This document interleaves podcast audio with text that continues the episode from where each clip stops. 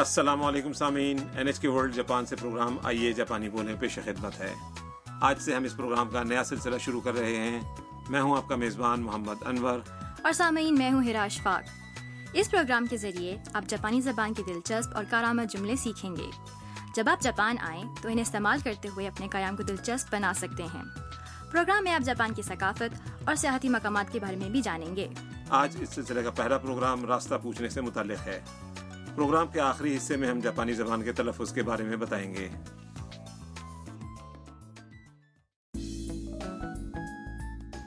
programme کی مرکزی کردار ویتنام سے تعلق رکھنے والی خوش مزاج اور متحرک طالبہ تام ہے تام نے اپنے طور پر جاپانی سیکھی ہے اور وہ کسی حد تک جاپانی میں گفتگو کر لیتی ہے لیکن جاپانی زبان ثقافت اور جاپان بھر کے دلچسپ مقامات کے بارے میں مزید جاننے کے لیے اس نے جاپان آنے اور ٹوکیو کی ایک یونیورسٹی میں تعلیم حاصل کرنے کا فیصلہ کیا وہ ابھی جاپان پہنچی ہی ہے اور ہاروسا ہاؤس تلاش کر رہی ہے یہ ایک شیئر ہاؤس ہے جہاں وہ قیام کرے گی شیئر ہاؤس ایسے مکان کو کہتے ہیں جس میں کئی لوگ کرائے پر رہتے ہیں ہر ایک کا الگ نجی کمرہ ہوتا ہے لیکن ڈرائنگ روم اور باورچی خانہ وغیرہ مشترک ہوتے ہیں جو سارے رہائشی استعمال کرتے ہیں چنانچہ اس میں مختلف لوگوں کے ساتھ میل ملاپ کے مواقع ہوتے ہیں تام کو چلتے ہوئے اپنے قریب ایک فیشنیبل لڑکی اور ایک طالب علم لڑکا نظر آئے تام نے ان سے راستہ پوچھنے کا فیصلہ کیا تو آئیے سبق نمبر ایک کا مکالمہ سنتے ہیں یہ تام اور ان دو افراد کی گفتگو ہے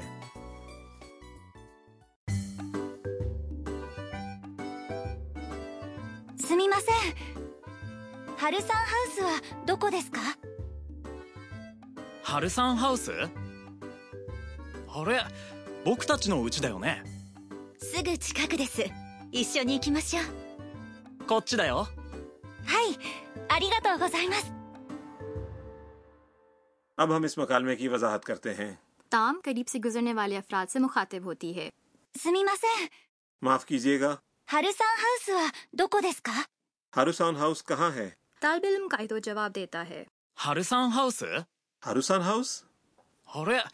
僕たちの家だよね ارے جہاں ہم رہتے ہیں فیشنیبل لڑکی میاں کہتی ہے すぐ近くです قریب ہی ہے 一緒に行きましょう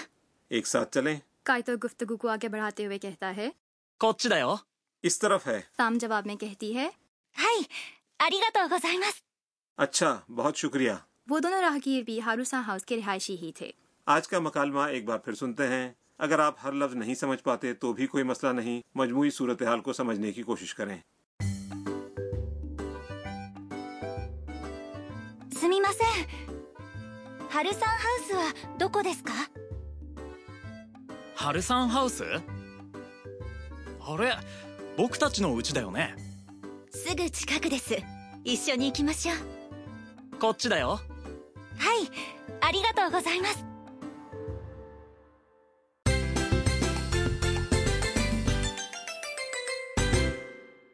آج کے سبق کا کلیدی جملہ ہے ハルサンハウスはどこですか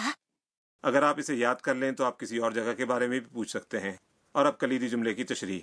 ہاروسان ہاؤس یہ شیئر ہاؤس کا نام ہے اور وا موضوع کو ظاہر کرتا ہے انور صاحب موضوع سے کیا مراد ہے گفتگو کا موضوع یعنی جس چیز کے متعلق آپ بات کر رہے ہیں اس جملے میں ہاروسان ہاؤس موضوع ہے دوکو دیسکا کے معنی ہے کہاں ہے آج کا نقطہ جب آپ نے کسی جگہ کے بارے میں پوچھنا ہو تو اس جگہ کے نام کے ساتھ وا لگا کر اس کے بعد دوکو دیسکا لگائیں گے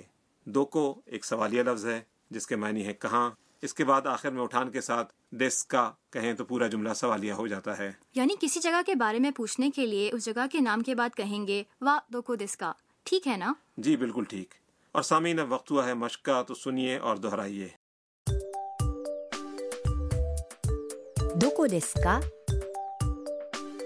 ハルサンハウスはどこですか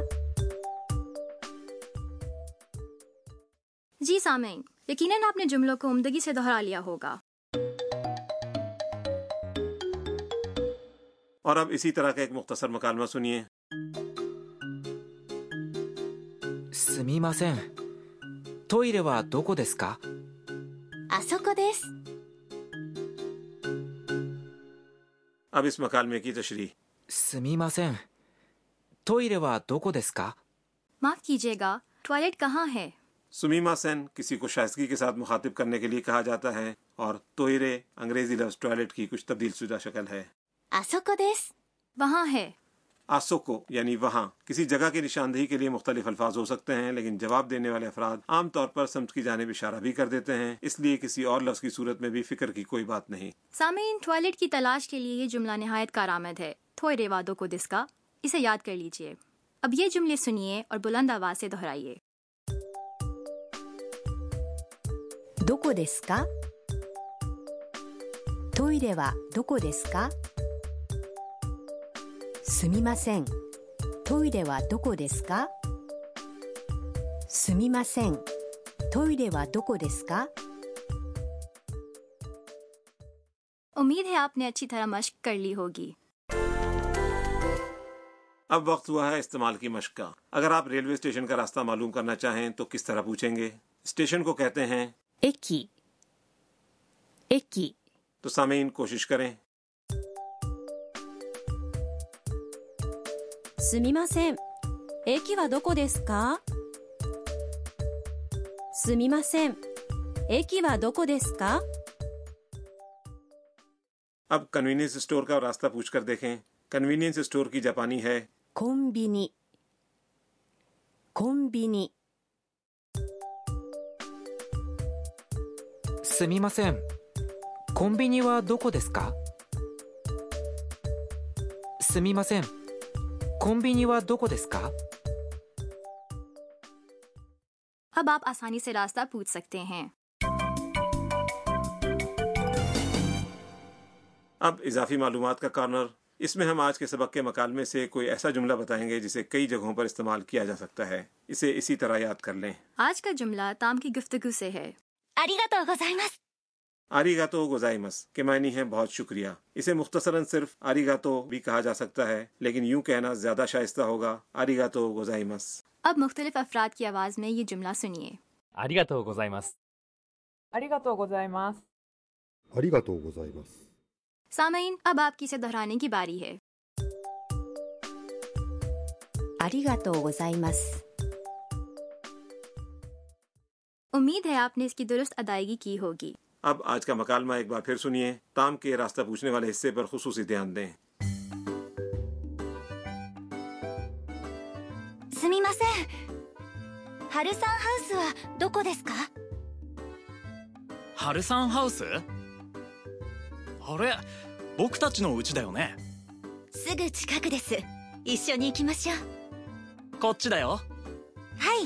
ありがとうございます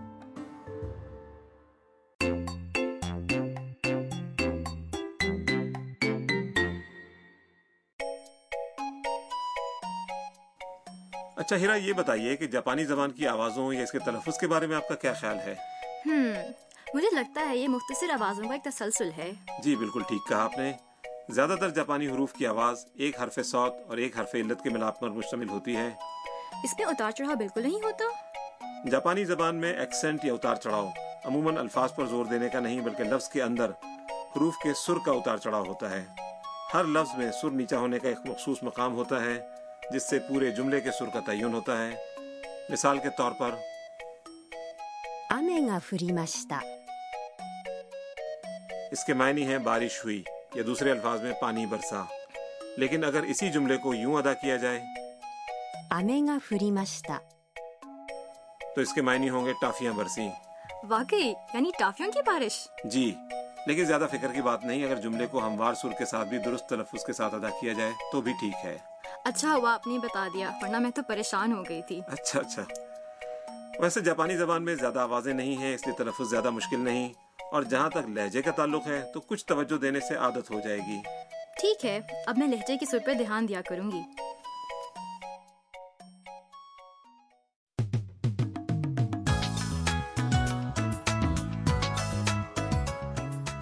سامعین اس کے ساتھ ہی آج کا سبق ختم ہوتا ہے سبق کا مکالمہ N H K world Japan کی ویب سائٹ پر انیمیشن کی صورت میں دستیاب ہے ویب سائٹ ہے N H K dot O R dot J P slash lesson slash U R تام کی قیام گاہ ہاروسا ہاؤس کے بارے میں مزید جاننے کے لیے اگلا سبق سنیں